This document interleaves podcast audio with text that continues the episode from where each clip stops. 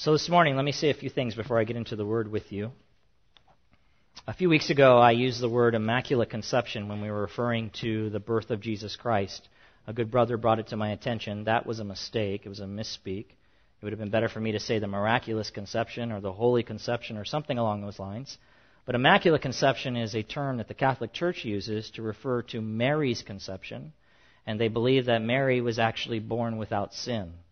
She was born without the stain of sin, which is not a biblical position because there's no biblical evidence for that. So let me just state that now and make that correction. The Immaculate Conception is something that the Protestant Church does not hold to, but we certainly hold to the virgin birth of Jesus Christ, and he was born sinless. Second, a few weeks, or actually not a few weeks ago, last week, I was speaking about the kingdom of God, and we'll continue to make reference to the kingdom of God because the Bible makes reference to it, especially when you read through the Gospels. There is this book called The Greatness of the Kingdom by Alva J. McClain. And if you're not a reader, I would encourage you to change that because I think that's one of the problems with this generation is that we've moved away from reading. So unless it's on in audio format, we don't embrace it. And reading is the way that our minds are changed so that our hearts are changed so that our lives are changed. Reading is critical to the believer. It's critical to anybody. I remember even just being in the corporate world and I was told over and over again, leaders are readers. If you want to be a leader in this company, Jeremy, you better continue to read about how to manage and how to work with people and so on and so forth. Well, it's no different in the Christian faith. If you want to lead your family, if you want to lead in the Christian life, you need to be a reader. You need to read the Word of God, and you need to read books about the Word of God. This book is like no other, The Greatness of the Kingdom, and it will open your eyes to the fullness of what the Word of God says about the kingdom of God instead of taking little chunks of it at a time. So, I think that's it for my announcements. Is that it, babe? Did I get everything? No? Yes? Okay, good. Just checking with the wife. Guess what, Jason? We're way behind schedule. So I don't know what to do. yeah, because of all days. Yeah, I needed those five minutes, brother. Um, have you ever been misunderstood or maligned? We're looking at Mark chapter 3, verse 20 through 35. We're just moving through the Gospel of Mark. If you don't have a Bible, you can use one of those blue Bibles. And if you turn to page 838, that will bring you right to Mark chapter 3. It's a large section we're looking at today, so we're not going to read the entire text. We're just going to read through the text and then expand upon it.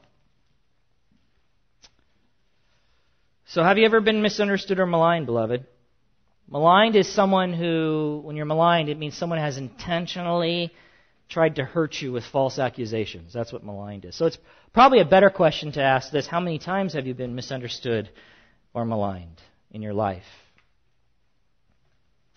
Christianity over the centuries has been and continues to be misunderstood and maligned. But that should be no shock to us, shock to us or surprise since the true author and master of Christianity himself while he was on this earth was misunderstood and maligned, maligned by those you would expect to have understood him and defended him.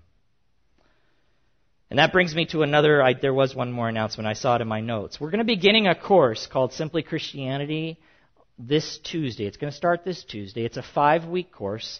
We are going to be having it in David and Liza's home over here. They're going to be hosting it. If you're interested, it's basically a course that takes you through the Gospel of Luke. We're going to meet every Tuesday for five weeks. And it expands upon what is Christianity and what it is not. What is Christianity and what is not? If you have any interest in that, you need to talk to me after the service today because we have a limitation on how many people can be there. And it'll begin this Tuesday. If for some reason you can't make it this Tuesday, it would be okay to miss the first one, but it would not be okay to miss more than one because otherwise it would you'd kind of miss. There's only five weeks, so talk to me. It's called Simply Christianity. It's a great five-week course. It takes us through the entire Gospel of Luke every Tuesday for five weeks. Mark chapter 3, verse 20 through 35. So this morning, if you're looking at your notes, we're going to reflect on Jesus' revealing responses to the rising resistance to his ministry so that we might recognize his true nature and the true nature of being his disciple. His disciple. We're going to look at first the rising resistance, and we're going to jump right into it. The rising resistance that came from his family. If you are new with us, you can look at the inside of the bulletin, and on the left hand side is an outline so you can follow along and you know when I'll be finished. That's kind of the idea. oh, he's almost done. That's what outlines are for, really. By the way, if you're new with us, I just want to, Tim said it, but I want to remind you again. Please fill this card out, take it to the back table. And we have a gift for you before you leave. We'd love to make sure you get that gift. So let's look at the text. The first resistance comes from his family. They basically say that Jesus is out of his mind. He's out of his mind. Mark chapter 3, verse 20. Read it with me. Then he went home, that is Jesus, and the crowd gathered again so that they could not even eat. And when his family heard it, they went out to seize him, for they were saying, He is out of his mind. Jesus returns basically to where he is staying. That is in Capernaum. He's possibly staying in Simon and Andrew's home. Simon is also called Peter. Remember that Jesus never had his own home. He's originally from Nazareth. If you read Matthew 8, chapter 20, he tells someone who wants to follow him, I have nowhere to lay my head. Jesus never set up permanent residence while he was here on earth. Why would he? He was on a mission to die. As has been the pattern, the crowds quickly flocked to him as soon as they heard that he was back home or where he was staying in Simon and Andrew's home. And as a result, the demands of the multitudes, we're told here in Mark, kept him and his disciples, and his disciples, look back at the text, verse 20, it says, so that they, they is a reference to his disciples. The NIV, if you have that translation, actually gives you that word, disciples. The disciples and he could not eat. The crowds kept them from eating. Word of this gets back to his family in Nazareth, about 20 miles from Capernaum where Jesus was. Now look at verse 21. It says that it was his family that heard it. The Greek words for family are literally, and I'll explain why I'm telling you this, are literally this those with him. Those with him. In fact, well, I'll talk about that in a second. Those are the words, those with him. Those with him is an idiom an idiom. I've said this before, but let me say it again. An idiom is a phrase that everyone in the culture would understand, but the words in the phrase don't necessarily explain what it means. I'll give you an example. If I asked you, do you have a nest egg? If any of you probably knew what that meant, you'd probably say, no, not anymore. A nest egg is money that you put away for a rainy day. Ooh, another idiom. Putting money away for a rainy day. It's not that you're actually waiting for a rainy day, but when tough times come, nest egg. All right, that's an idiom. And in the same sense, this was an idiom, those with him. And what it meant was kinsmen or blood relatives. That's what it meant. Now, it was also used to describe generally close friends. Close friends. If you have a NASB, which is New American Standard Bible, or a New King James Version Bible, and you look back at your text right now, you're going to see that it reads, His own people. His own people heard this, which is closer to those with him.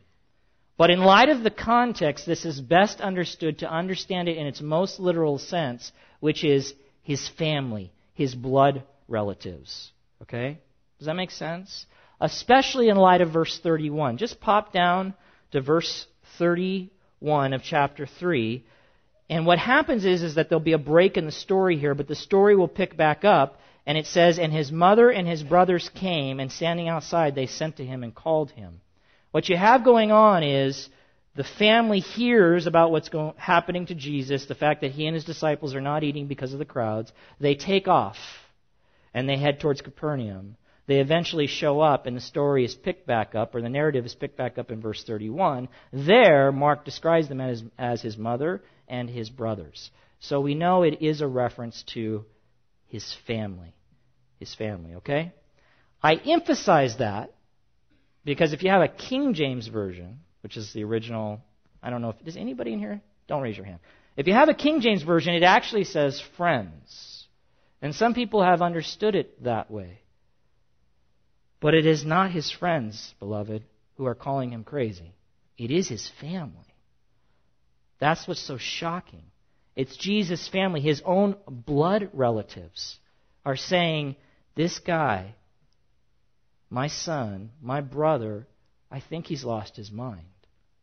He's not even stopping to eat. So this really adds to the shock factor. Resistance to Jesus' ministry is even coming from his own family. That's the point that Mark is making. His own family. You ever had that experience? Those, no doubt, very dear to his heart. That's probably the hardest, isn't it? I mean, friends, eh, friends come and go. It's hard to even know who your true friends are. But family, when family resists you, that's hard and opposes you. It's very hard. The text says that the family went out or left where they were. And like I said, that was Nazareth. They went out to Capernaum to seize him, is what the text says. To seize him. the word for seize is used in other places in Mark.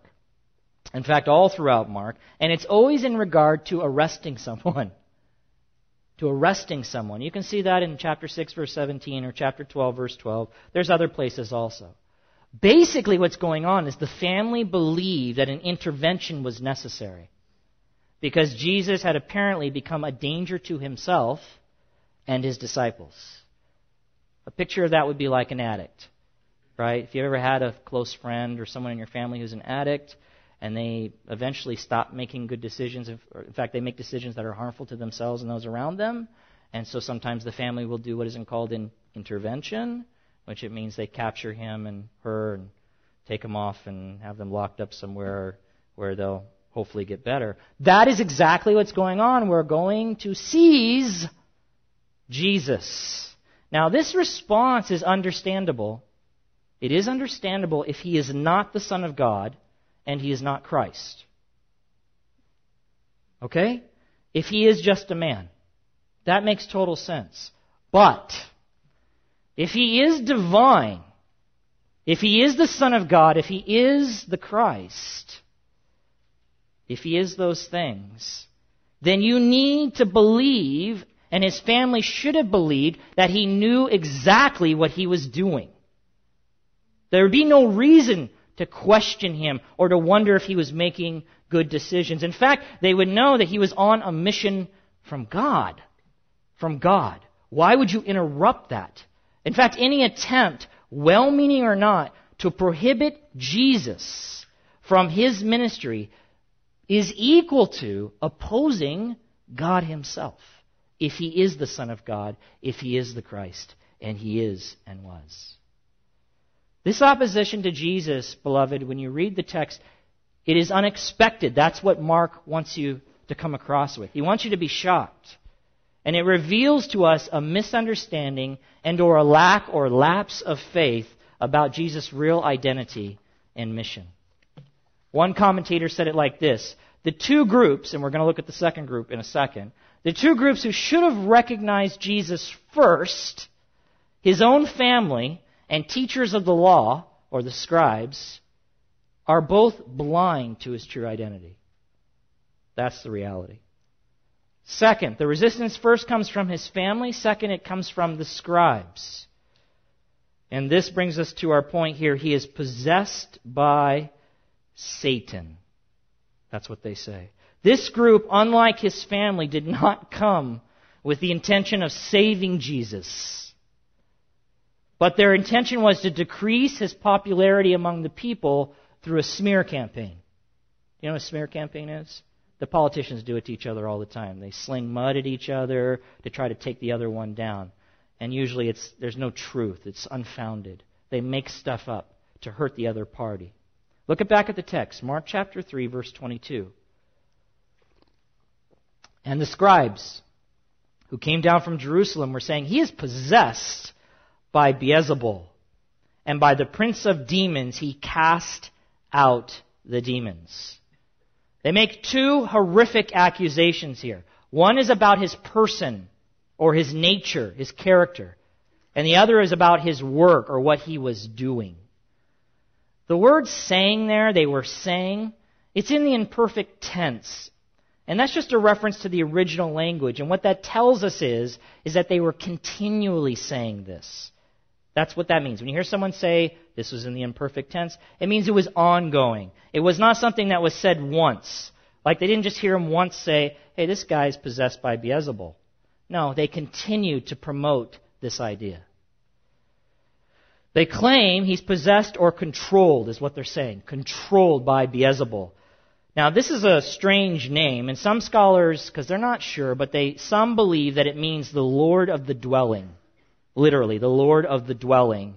That is, the dwelling of evil spirits, this word Beelzebul.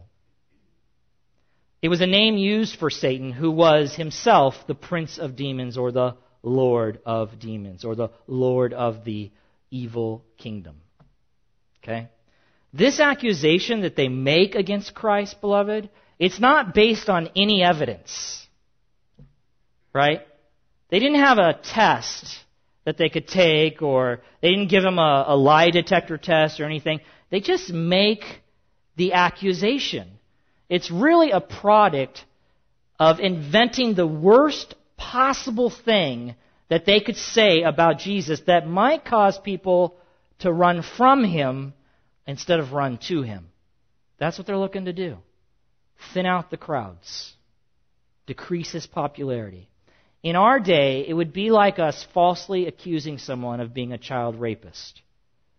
True or not, you would start to second guess them. You would wonder, should I be hanging around this individual? Additionally, this accusation is not made by some stranger off the street. That's what you need to notice. Who's it being made by? The scribes. The scribes were experts in the law of God. They were the ones that told the people how to apply the law of God. They knew the scriptures, the very scriptures that prove that this Jesus is actually the Christ, the anointed one, the Son of God, the Messiah, the promised one. Those very scriptures they're experts in. These are the guys claiming and making these accusations. The second is just as bad. He is empowered by Satan. First, he is possessed by Satan. Second, he is empowered by Satan. Look back at the text, Mark chapter 3, the second part of it. They say he is possessed by Beelzebul, Satan, and by the prince of demons he cast out the demons. So second, they claim that he does what he does, that is cast out demons, by the power of Satan himself, the prince of demons. That's what they're saying. They want the people to believe, if you can understand this, that Jesus' ministry of mercy, of rescue, of hope, is satanically fueled, and Jesus, the Holy One, is in full cooperation with the evil one. That's what they want their hearers to believe. That's the accusation. Now, notice that they don't try to deny the reality that he is driving demons out. You notice that? They don't say he's not doing what he's doing. They don't say he's not setting people free from their bondage and related illnesses, which is exactly what Jesus was accomplishing by casting out demons. It's an undeniable fact to all who witnessed Jesus' work on earth. They can't deny it.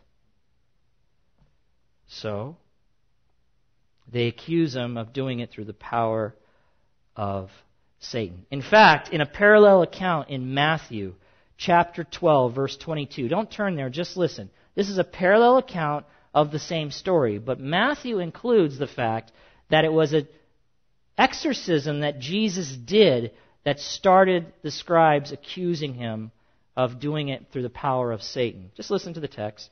Then a demon oppressed man who was blind and mute was brought to him, that is Jesus, and he healed him so that the man spoke and saw. And all the people, the crowds, were amazed and said, Can this be the son of David? See, they're getting it. That's a messianic title.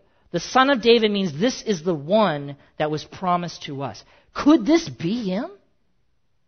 But when the Pharisees heard it, Pharisees, scribes, many of the scribes were Pharisees, they said, It is only by Beelzebul, the prince of demons, that this man cast out demons. Let's just stop this train of thought right now that they would even consider that this is the Messiah. And let's make a outrageous accusation. Hopefully, it'll drive them away. Mark left this exorcism that we just talked about out of his account, apparently to focus more on the opposition and resistance to Jesus' ministry. So that's why I believe it's not included.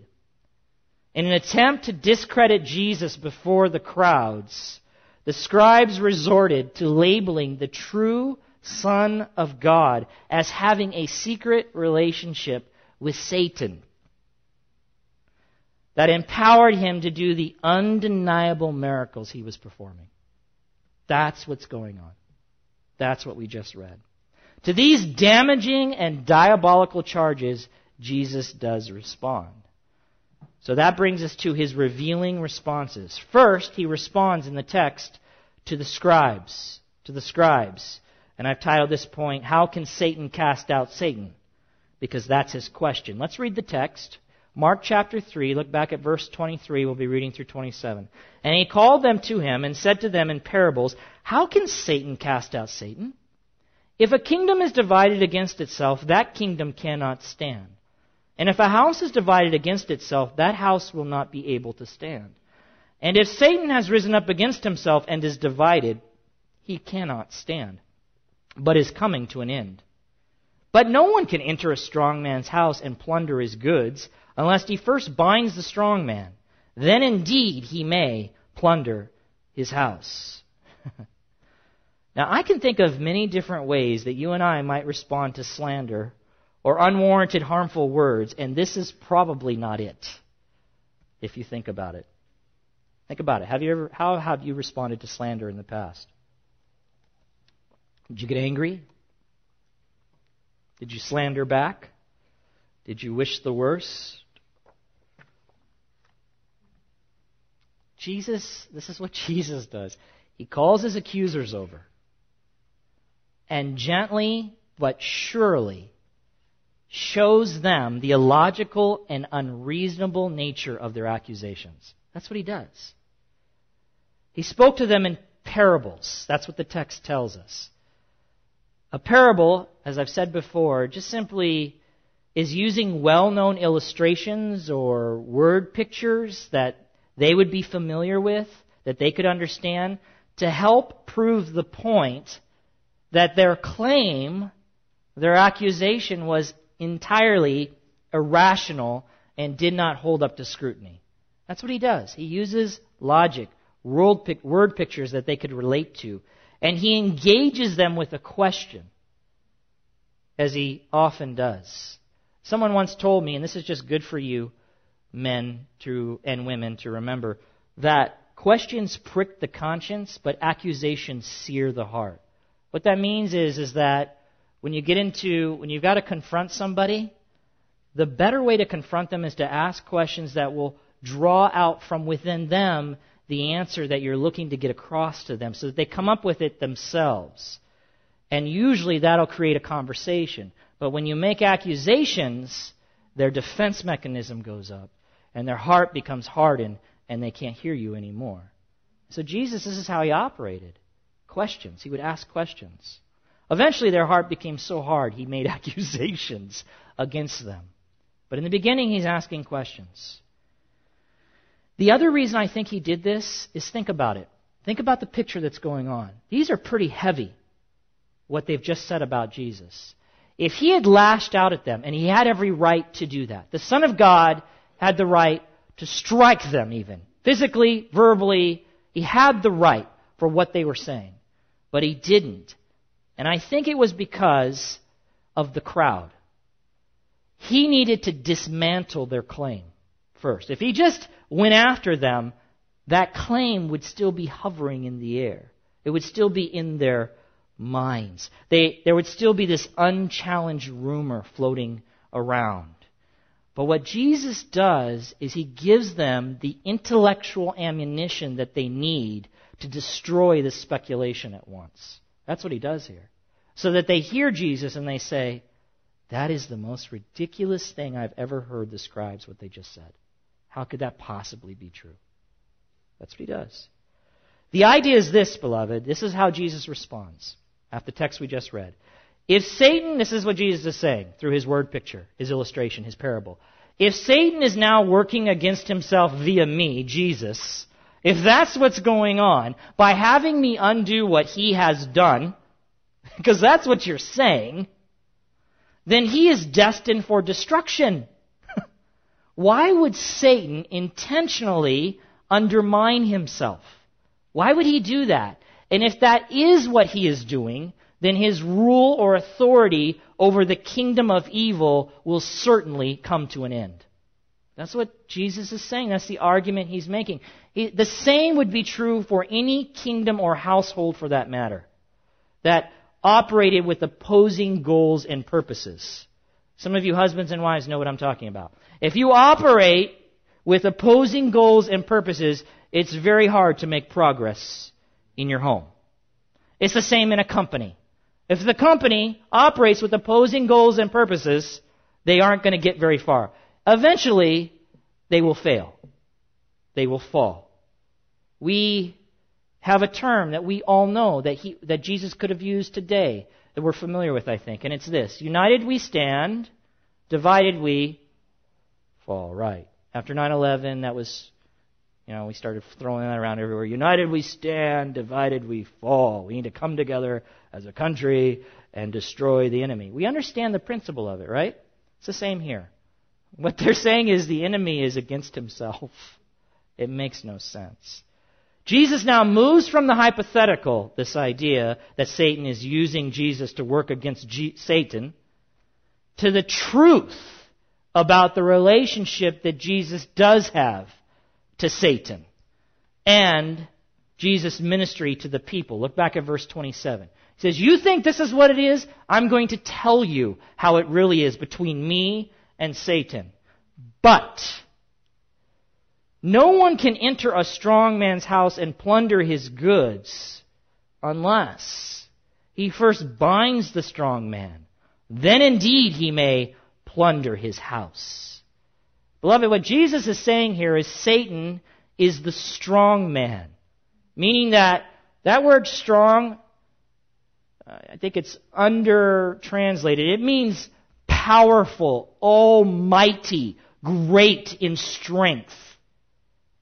He is, he is not to be taken lightly. Satan is the strong man, but Jesus is the stronger man. Yes. Yes. Jesus is the stronger man. He has entered Satan's kingdom or house not because he was invited as a guest, but he has broken in to overpower him and restrain him so that he can ransack, steal, take back his possessions. That is, to free the poor human victims from Satan's grip. That is what Jesus is doing. He is not cooperating with Satan, as they suggest, but he is working against him. And you better believe that if Satan could stop the taking of his possessions, he would do it. But he cannot overcome the strength of his intruder. That's the picture. That's the illustration. And Satan's ultimate and final plunder awaits the day when Jesus the King returns to this earth to establish his kingdom. Revelation chapter 20. Read it at home. So after destroying their accusation and bringing light upon the situation, now Jesus issues a very serious warning to his opponents. And that brings us to verse 28. And this issue of blasphemy against the Holy Spirit. Truly, I say to you, chapter 3, verse 28, all sins will be forgiven the children of man, and whatever blasphemies they utter. But whoever blasphemes against the Holy Spirit never has forgiveness, but is guilty of an eternal sin. Verse 30. For they were saying he has an unclean spirit. Now, people focus on the warning in this section. They immediately go to it and they skip over the amazing grace that we just read in verse 28. Let me read it for you again. Truly I say to you, all sins will be forgiven the children of man and whatever blasphemies they utter. This is not an assertion by Jesus. He is not suggesting that every man in the world will be forgiven, that there will be universal forgiveness. That's not what he's saying. He's saying that forgiveness is available for all, meaning all classes, all kinds of sins, every kind, and blasphemies of men, except one. One very specific blasphemy. So every other blasphemy and sin, it can be forgiven through Jesus Christ. But there is one, and that is blasphemy of the Holy Spirit. This sin, blasphemy against the Holy Spirit, I want you to just follow my thought with me for a second. So I know there was no coffee this morning, and I apologize for that, but stick with me. It has a specific historical context. Remember we read from Second Chronicles this morning? And I said people take that verse and they rip it out of its context and begin applying it all over the place. Just like that verse had a historical context, it means what it means in its context. This warning means what it means in its context, in its surrounding passages, in the book it exists in. People have taken this out and begin applying it to all kinds of situations, saying people have committed the blasphemy of the Holy Spirit. And if that is true, they are not forgivable. They are, they are forever condemned. So we, we need to understand what Jesus is saying here because it's a pretty severe warning that there could be such a thing that God would not forgive. It had a specific historical con, con, context. So let's look at that. By the way, let me just say this. It is not, right away, let me say this. It is not using God's name in vain or using Jesus Christ as a curse word. Those things are vile. They should not be a part of the Christian vocabulary or speech. And people do, I just say this, people do say, oh my, right? God. They put that at the end of that, or they use Jesus Christ in a way that you would use a curse word. That's not appropriate for the, for the believer. We need to have a little more reverence for his name. But that does not elevate itself to the blasphemy of the Holy Spirit. Neither does, at some point in your life, you told God maybe you hated him. I've heard people say this. I'm not sure God can ever forgive me. I told God after some tragic event, I hate you, God. I'm afraid I've committed the unpardonable sin or blasphemy against the Holy Spirit. That is not what God, what Jesus Christ is talking about here. There is forgiveness, even if you told God that you hated him. The religious leaders here, beloved, are the ones that are committing this act. The scribes. These were not atheists. These were not people that were confused about Jesus or denied the supernatural and only believed that natural explanations were, were what accounted for everything. These were people who knew the scriptures. So that's the first point you got to see. They knew the scriptures. They were not confused about what the scriptures said. They're the ones that made this accusation. Teachers of God's law. Very familiar with it and what it said about the coming Messiah. Beyond that, they were personal witnesses to Jesus' spirit empowered ministry on earth. And this spirit empowered ministry testified, testified to Jesus' true identity, to who he was, according to the scriptures, the ones that the scribes were theoretically experts in. And by the way, they were. They were. They knew better. But instead of submitting to Jesus as Lord, they deliberately and with knowledge, and you can write this down, John 11, 45 through 48, if you want to look it up later, for the attitude of the Pharisees and the scribes and the religious leaders in knowing what's going on, but not wanting to obey or submit to Him. They deliberately, grossly misrepresented the nature and the work of the Spirit by attributing the Spirit's work to Satan and in effect calling what is good evil. That's what they did. They called what is good and holy evil and defiled. And there's a warning against that in Isaiah chapter 5 verse 20. You can write that down also. Why did they do this? In order to turn others away from Jesus, in order to preserve their own authority, in order to resist becoming his disciple, his follower, calling him Lord and Master. By the way, this was not a one time event. It was not as if they slipped and said, well, he does those things by the power of Beelzebul. Boom! Done! You're done. You've just committed the blasphemy of the Holy Spirit. You can never be forgiven. No, the text tells us they continued, remember, to say these things. It was a position of their heart. They had predetermined that they would slander Jesus Christ by slandering the Holy Spirit who was empowering his ministry, ultimately slandering God himself. They determined to do that. One commentator says if you've ever been afraid or fearful that somehow you have committed this blasphemy against the Holy Spirit, which personally I don't I think it had a historical context. I think it would be very difficult for you or anybody to commit that sin today. But if you're afraid that you've committed it, if you're terrified, if it tortures your soul, then that is proof in itself that you have not committed it. And he says that because a person so insensitive to the Spirit, as these scribes were, that he attributes what is of God to demonic origin, will not be conscious of having committed the ultimate transgression. There is no repentance going on here. They are hard hearted and they are seared and confirmed in their hard heartedness, so much so that they would be willing to attribute demonic activity to the work of Jesus Christ. And for them, they had or were in danger of blaspheming the Holy Spirit.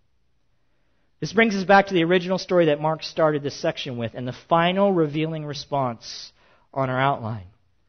Jesus' family, remember, had heard reports about Jesus' hectic ministry and determined he had lost his mind, so they set out to find him and to take him into their custody. This is our last point on your outline. How does Jesus respond to his family? Well, he responds with another question Who are my mother and my brothers? Let's look at the text. Mark chapter 3, verse 31 through 35. And his mother and his brothers came, and standing outside, they sent to him and called him. And a crowd was sitting around him. And they said to him, Your mother and your brothers are outside seeking you. By the way, that word, we've talked about this before, but it always implies to gain control over. And he answered them, Who are my mother and my brothers? And looking about at those who sat around him, he said, Here are my mother and my brothers. For whoever does the will of God, he is my mother. Well, he is my brother and sister and mother. Now, if we didn't have verse 34, we might start wondering if Jesus had lost his mind. Right? If it just ended there, I don't know, who are my mother and my brothers? They're outside. Jesus, did you have amnesia? Do you remember? They raised you, you grew up with them. So, but we have verse 34, thankfully, so we know that Jesus has not lost his mind. He's not disrespecting, I want to make that point. He's not disrespecting his mom and brothers or avoiding them by pretending they don't exist. I don't know who my mother and brothers are. I can't see you. He's not doing that. But he is also not affirming them in their misunderstanding or, quote, rescue mission. He's not affirming them. In fact, he uses this interruption as he regularly does, as we've already seen, in his ministry to teach a very important lesson to those that were sitting around him and to us by extension. The lesson is this. The lesson is this that Jesus' true family, his true family,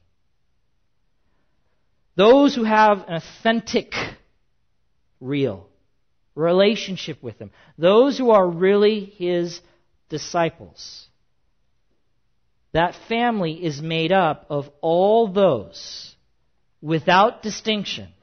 That means regardless of age or gender or race. All those without distinction whose lives are patterned by obedience to God his father. Not resistance. Not opposition. But surrender. Surrender. So let me be clear. Jesus is not saying here, you are adopted into his family because of obedience to God. That is not what he is saying. He's not saying, if you are good, then you can be a part of my family. No, he is saying those who are a part of his spiritual family are marked or characterized by submission to what God desires. And by the way, beloved, his desire is found in his word. His word. Now, people will take a DNA test. You see this regularly on some very strange shows where they're trying to prove who the father is. They'll take a DNA test to prove if there is a relationship between the father and the said child. Right? We're familiar with that? If they're related. The DNA test to prove that you belong to Jesus, that you are a part of his family, is obedience to him. That's it. Do you want to know if you're part of Jesus' family? Jesus, it's very simple. We, we make this bigger than it needs to be. It is obedience to Him. We complicate this issue. It's very simple. You want to know if you're truly one of Jesus' family members? You will obey His Father. And His Father wants you to obey His Son. It's that simple. It will be a part of your life. It will include, beloved, to some degree, and we're not talking about perfection. Please. Please. Nobody, nobody can obtain perfection, but there's a pattern of obedience. It would include these things a love for God, a repentance from sin, genuine humility, devotion to God's glory, continual prayer, selfless love, separation from the world, and spiritual growth. So let me say it again. No obedience, no relationship, not a true disciple. That's what Jesus is saying. And then let me add to that that no one, not you or me, is able to do the will of God unless the Spirit of God is empowering them.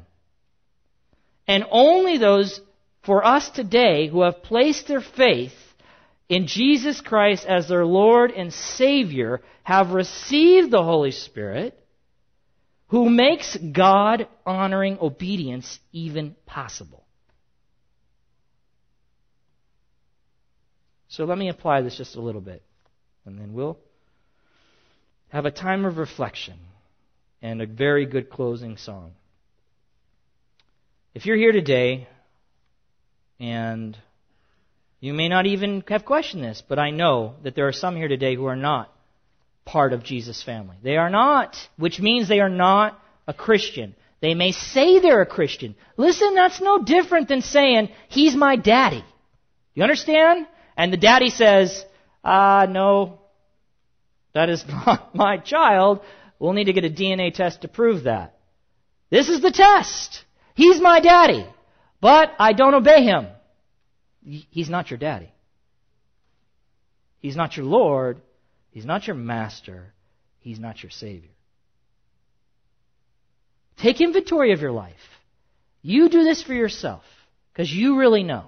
Is it characterized by obedience or is it characterized by disobedience and resistance to the Lord? And you need to stop kidding yourself and seek His salvation if it is marked by disobedience,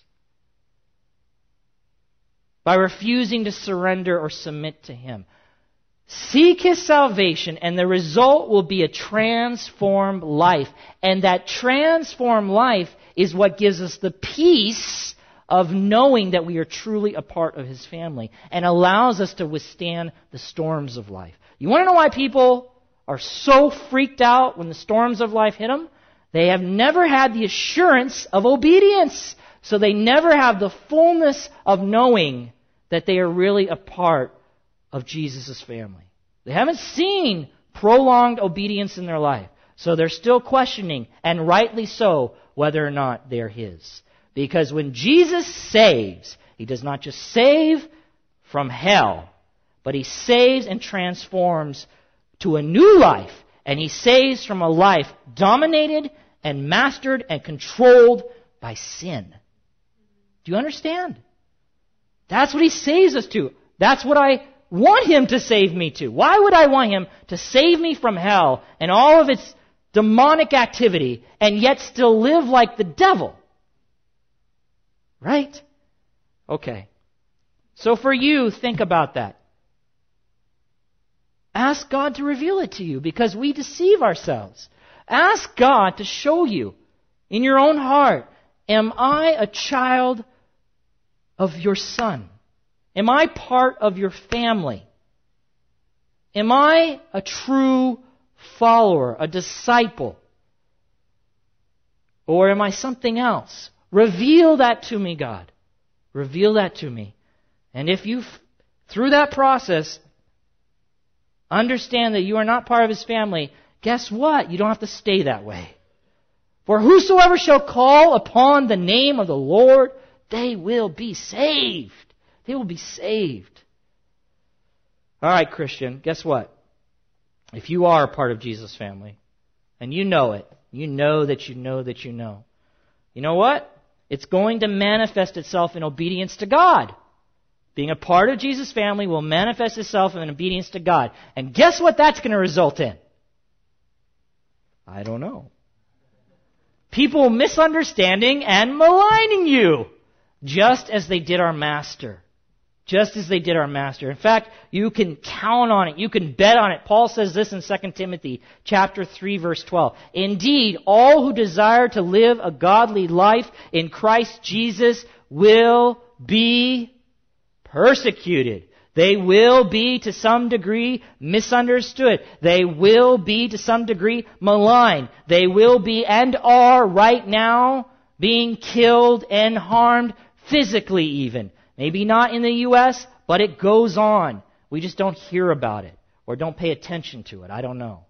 But right now, people are suffering because they are living for the King. And how do people know they're living for the King? Because their life is marked by obedience. Not just being a good boy or girl, but proclaiming His name. Understand what I'm saying? Proclaiming His name because He's called us to that. And for that, they are persecuted. John says in John chapter 15, Jesus says this to his disciples. If you were of the world, verse 19, if you were of the world, the world would love you as its own. But because you are not of the world, but I chose you out of the world, therefore the world hates you. Remember the word that I said to you, a servant is not greater than his master. If they persecuted me, they will also, what? Where is that? If they persecuted me, they will also persecute you. Stop right there. If they persecuted me, they will also persecute you. It's a guarantee. If you're a follower of me, if you're part of my family, guess what? This is the kind of treatment you're going to get. You're going to be regularly misunderstood and maligned, and you will be persecuted. Now, this is why for us it is so important that you know, that I know, and believe that the one I am following, the one you are following, Christian, and suffering for, and being persecuted for, is not some lunatic or demon possessed deceiver. I gotta know that. If I'm going to fully surrender my life, if you are going to fully surrender your life, you need to be fully confident that He is worthy of your life. I am not to do the things that this book is asking me to do if Jesus is just some man. Do you understand? If he's just some man, why would I why would I surrender myself to him? And why would I forego or come under persecution for defending him and proclaiming him if he's just some man? Indeed, if he was a lunatic, I would not. But if he is Lord, If he is Christ, if he is the Son of God, if he is God in the flesh, then it makes absolutely no sense for me not to surrender my life to him fully and to come under persecution willingly. That's the connection. It is his true identity that will inspire me and give me the strength to press on and obey, even in the midst and slaughter of persecution that will come. That is a promise, that is a guarantee. Because he is Lord of Lords and King of Kings.